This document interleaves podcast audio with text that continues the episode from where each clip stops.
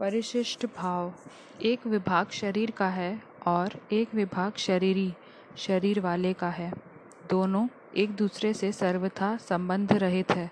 दोनों का स्वभाव ही अलग अलग है। एक जड़ है, एक चेतन है। एक नाशवान है, एक अविनाशी है। एक विकारी है, एक निर्विकार है। एक में प्रतिक्षण परिवर्तन होता है और एक अनंत काल तक ज्यो का त्यों ही रहता है। भूतग्राम स एवायम सर्गे अपि नोपजायन्ते प्रलय न व्यथन्ति च। शरीर और शरीरी दोनों ही अशोच्य है। शरीर का निरंतर विनाश होता है, अतः उसके लिए शोक करना नहीं बनता, और शरीरी का विनाश कभी नहीं होता है, अतः उसके लिए शोक करना नहीं बनता। शोक केवल मूर्खता से बनता, और शरीर का विनाश कभी ही नहीं होता। उसके लिए भी शोक करना नहीं बनता। शोक केवल मूर्खता से होता है। शरीर की निरंतर सहज निवृत्ति है और शरीरी निरंतर सबको प्राप्त है।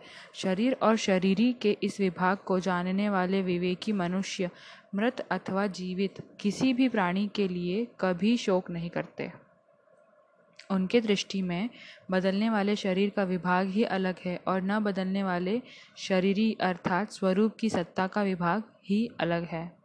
गीता का उपदेश शरीर और शरीरी के भेद से आरंभ होता है।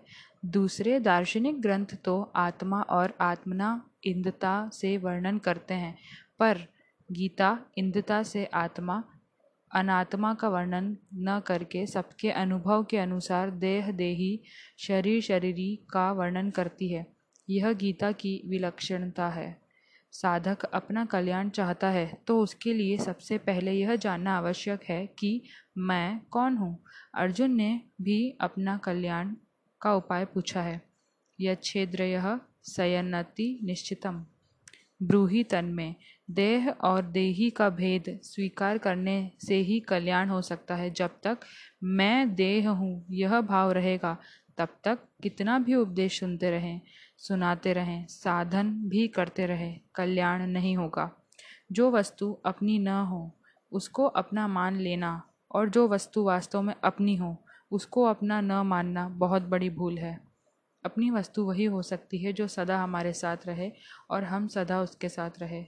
शरीर एक क्षण भी हमारे साथ नहीं रहता और परमात्मा निरंतर हमारे साथ रहते हैं, कारण कि शरीर की सजातीयता संसार के साथ है और हमारी अर्थात शरीर की साजीता सजातीयता परमात्मा के साथ है। इसीलिए शरीर को अपना मानना और परमात्मा को अपना न मानना सबसे बड़ी भूल है। इस भूल को मिटाने के लिए भगवान गीता में सबसे पहले शरीर शरीरी के भेद का वर्णन करते हैं और साधक को उद्बोधन करते हैं कि जिसकी मृत्यु होती है वह तुम नहीं हो, अर्थात तुम शरीर नहीं हो, तुम ज्ञाता, जानने वाले हो, शरीर ज्ञेय। जानने में आने वाला है। गीता, तेरहवें अध्याय का पहला श्लोक, तुम सर्वदेशनीय हो, नित्य सर्वगतः। येन सर्वमिदं ततम, शरीर एक देशीय है। तुम चिन्मय लोक के निवासी हो, शरीर जड़ संसार का निवासी है। तुम मुझ, परमात्मा के अंश हो, ममेवांशो जीवलोक के, शरीर प्रकृति का अंश है। तुम निरंतर अमरता में रहते हो, शरीर निरंतर मृत्यु में रहता है। शरीर की क्षति से तुम्हारी किंचन मात्र सी भी क्षति नहीं होती, अतः शरीर को लेकर तुम्हें शोक, चिंता, भय आदि नहीं होने चाहिए। शरीरी किसी शरीर से लिप्त नहीं है, इसीलिए उसको सर्वव्यापी कहा गया है। शरीरी किसी शरीर से लिप्त नहीं है, इसीलिए उसको सर्वव्यापी कहा गया है, सर्वगतः। तात्पर्य हुआ कि साधक का स्वरूप सत्ता मात्र है, अतः वास्तव में वह शरीरी नहीं है, प्रत्युत अशरीरी है। इसलिए भगवान ने उसको अव्यक्त भी कहा है। शरीर प्रतिक्षण नष्ट होने वाला और असत है। असत की सत्ता विद्यमान नहीं है। शरीर जिसकी सत्ता विद्यमान नहीं है, ऐसे असत शरीर को लेकर साधक शरीरी कैसे हो सकता है? इसीलिए साधक शरीर भी नहीं है और शरीरी भी नहीं है। परंतु इस प्रकरण में भगवान ने साधकों को समझाने की दृष्टि से उस सत्ता मात्र स्वरूप को शरीरी या देही नाम से कहा है। शरीरी कहने का तात्पर्य यह है कि बताना कि तुम शरीर नहीं हो। जिस समय शरीर और शरीरी का विचार करते हैं, उस समय भी शरीर और शरीरी वैसे ही हैं जैसे समय विचार नहीं करते, उस समय भी वैसे ही हैं। विचार करने से वस्तु थी वस्तु स्थिति में कोई फ़र्क नहीं पड़ता, पर साधक का मोह मिट जाता है, उसका मनुष्य जन्म सफल हो जाता है। मनुष्य शरीर विवेक प्रधान है। अतः, मैं शरीर नहीं हूँ, यह विवेक मनुष्य शरीर में भी हो सकता है। शरीर को मैं, मेरा मानना मनुष्य बुद्धि नहीं है, प्रत्युत पशु बुद्धि है। इसीलिए श्री सुखदेव जी महाराज, राजा परीक्षित से कहते हैं त्वं तु राजन् मरेष्यस्ति, पशुबुद्धिमिमां जहि, न जातः प्राग्भूतोऽद्य देहवत्वं न नगण्यस्यसि हे राजन, अब तुम यह पशु बुद्धि छोड़ दो कि मैं मर जाऊँगा। जैसे शरीर पहले नहीं था, पीछे पैदा हुआ, फिर मर जाएगा। ऐसे तुम पहले नहीं थे, पीछे पैदा हुए, फिर मर जाओगे। यह बात नहीं है। सत्य तत्व को लेकर शोक करना अनुचित क्यों है? इस शंका के समाधान के लिए आगे के दो श्लोक कहते हैं। न त्वेत्वाहम नासम न त्वम नेमे जनाधिपा, न चेव न भविष्याम, सर्वे वयम परम। मात्र संसार में दो ही वस्तुएँ हैं, शरीरी और शरीर। ये दोनों ही अशोच्य है, अर्थात शोक न शरीरी को लेकर हो सकता है और न शरीर को लेकर ही हो सकता है। कारण कि शरीरी का कभी अभाव होता ही नहीं और शरीर कभी रह नहीं सकता ही नहीं। इन दोनों के लिए पूर्व श्लोक में जो अशोच्यान पद आया है, उसकी व्याख्या अब शरीर की नित्यना और शरीर की अनित्यता के रूप में करते हैं। लोगों की दृष्टि से मैंने जब तक अवतार नहीं लिया था, तब तक मैं इस रूप से, कृष्ण रूप से सबके सामने प्रकट नहीं था। और तेरा जब तक जन्म नहीं हुआ था, तब तक तू भी इस रूप, अर्जुन रूप से सबके सामने प्रकट नहीं था, तथा इन राजाओं का भी जब तक जन्म नहीं हुआ था, तब तक ये भी इस रूप, राजा रूप से सबके सामने प्रकट नहीं थे। परंतु मैं, तू और ये राजा लोग इस रूप से प्रकट न होने पर भी पहले नहीं थे। ऐसी बात नहीं है। यहाँ मैं, तू और ये राजा लोग पहले थे। ऐसा कहने से ही काम चल सकता था। पर ऐसा ना कहकर मैं, तू और ये राजा लोग पहले नहीं थे। ऐसी बात नहीं। ऐसा कहा गया है। इसका कारण यह है कि पहले नहीं थे, ऐसी बात नहीं। ऐसा कहने से पहले हम सब ज़रूर थे। यह बात दृढ़ हो जाती है। तात्पर्य यह हुआ कि नित्य तत्व सदा ही नित्य है। इसका कभी अभाव था ही नहीं। जातु कहने का तात्पर्य है कि भूत भविष्य और वर्तमान काल में तथा किसी भी देश, परिस्थिति, अवस्था, घटना, वस्तु आदि में नित्य तत्व का किंचन मात्र भी अभाव नहीं हो सकता।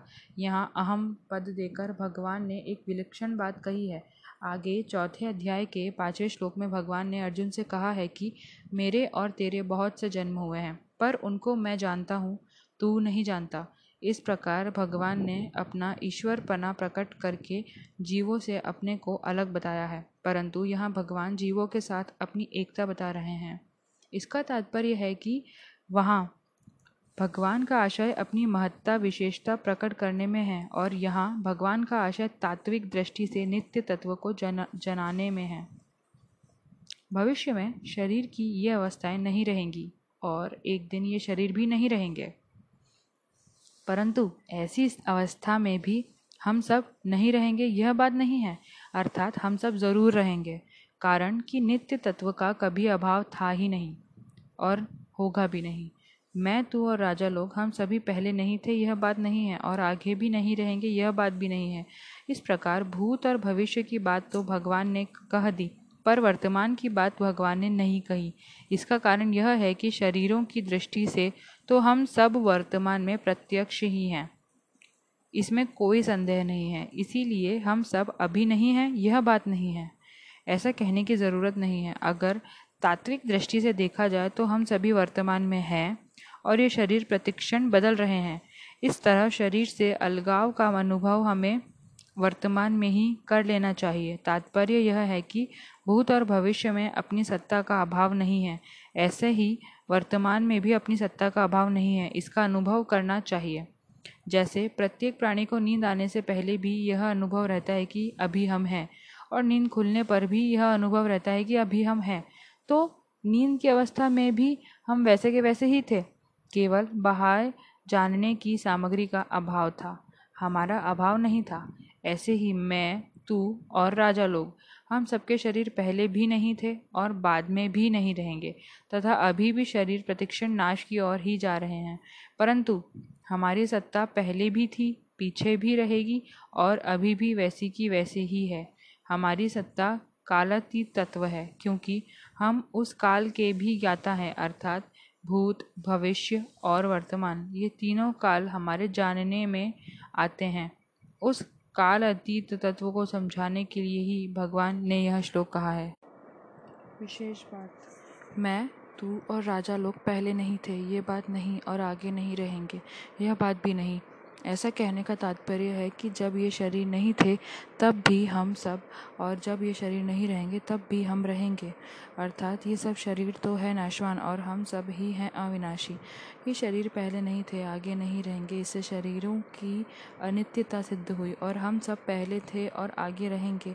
इससे सबके स्वरूप की नित्यता सिद्ध हुई। इन दो बातों से यह सिद्धांत सिद्ध होता है कि जो आदि और अंत में रहता है, वह मध्यम में भी रहता है तथा जो आदि और अंत में नहीं रहता, वह मध्य में भी नहीं रहता। जो आदि और अंत में नहीं रहता, वह मध्य में कैसे नहीं रहता? क्योंकि वह तो हमें दिखता है। इसका उत्तर यह है कि जिस दृष्टि से, अर्थात जिस मन, बुद्धि और इंद्रियों से दृश्य का अनुभव हो रहा है, उन मन, बुद्धि, इंद्रियों सहित वह दृश्य प्रतीक्षित प्रतिक्षण बदल रहा है। वे एक क्षण भी स्थायी नहीं है। ऐसा होने पर भी जब स्वयं दृश्य के साथ तादात्म्य कर लेता है, तब वह दृष्टा अर्थात देखने वाला बन जाता है। जब देखने के साधन, मन, बुद्धि और इंद्रिया और दृश्य ये सभी एक क्षण भी स्थायी नहीं है तो देखने वाला स्थायी कैसे सिद्ध होगा? तात्पर्य यह है कि देखने वाले की संज्ञा तो दृश्य और दर्शन के संबंध से ही है। दृश्य और दर्शन से संबंध न हो तो देखने वाले की कोई संज्ञा नहीं होती। प्रत्युत उसका आधार रूप जो नित्य तत्व है, वही रहता है। उस नित्य तत्व को हम सबकी उत्पत्ति स्थिति और प्रलय का आधार संपूर्ण प्रतियों का प्रकाशक कह सकते हैं। परंतु ये आधार और प्रकाशक नाम भी आध्येय है और प्रकाशय संबंध से ही है। आध्येय और प्रकाशक्य है। आध्येय और प्रकाश्य के न रहने पर भी उसकी सत्ता ज्यों की त्यों ही है। उस सत्य तत्व की तरफ़ जिसकी दृष्टि है, उसको शोक कैसे हो सकता है? अर्थात नहीं हो सकता। इसी दृष्टि से मैं और तू और राजा लोग स्वरूप अशोच्य है। इस श्लोक में परमात्मा और जीवात्मा के सामर्थ्य का वर्णन है। भगवान कहते हैं कि मैं कृष्ण रूप से, तू अर्जुन रूप से और तथा सब लोग राजा रूप से पहले भी नहीं थे और आगे भी नहीं रहेंगे, पर सत्ता रूप से हम सब पहले भी थे और आगे भी रहेंगे। तात्पर्य है कि मैं, तू और तथा राजा लोग, ये तीनों शरीर को लेकर तो अलग अलग हैं, पर सत्ता को लेकर एक ही हैं। शरीर तो पहले भी नहीं थे और बाद में भी नहीं रहेंगे, पर स्वरूप स्वयं की सत्ता पहले भी थी, बाद में भी रहेगी और वर्तमान में भी है। जब ये शरीर नहीं थे, तब भी सत्ता थी। पर जब ये शरीर नहीं रहेंगे, तब भी यह सत्ता रहेगी। एक सत्ता के सिवाय कुछ नहीं है। मैं, तू तथा ये राजा लोग, ऐसा कहने का तात्पर्य है कि परमात्मा की सत्ता और जीव की सत्ता एक ही है, अर्थात है है और हूँ। दोनों में एक ही चिंता, चिंतमय सत्ता है। मैं अहम के संबंध से ही हूँ, है, और अगर मैं का संबंध न रहे तो हूँ नहीं रहेगा। प्रत्युत है ही रहेगा। और अर्थात चिन, चिन्मय सत्ता मात्र ही हमारा स्वरूप है। शरीर हमारा स्वरूप नहीं है, इसीलिए शरीर को लेकर शोक नहीं करना चाहिए। भूतकाल और भविष्य काल की घटना जितनी दूर दिखती है, उतनी ही दूर वर्तमान भी है। जैसे भूत और भविष्य से हमारा संबंध नहीं है, ऐसे ही वर्तमान से भी हमारा संबंध नहीं है। जब संबंध ही नहीं है तो फिर भूत, भविष्य और वर्तमान का क्या फ़र्क हुआ? ये तीनों काल के अंतर्गत आते हैं, जबकि हमारा सर्वरूप काल से अतीत है। काल का तो खंड होता है, पर स्वरूप, सत्ता अखंड है। शरीर को अपना स्वरूप मानने से ही भूत भविष्य और वर्तमान में फ़र्क दिखता है। वास्तव में भूत भविष्य और वर्तमान विद्यमान है ही नहीं। अनेक युग बदल जाएँ तो भी शरीर ही बदलता नहीं। वह का वह ही रहता है, क्योंकि यह परमात्मा का अंश है, परंतु शरीर बदलता ही रहता है। क्षण मात्र भी वह नहीं रहता।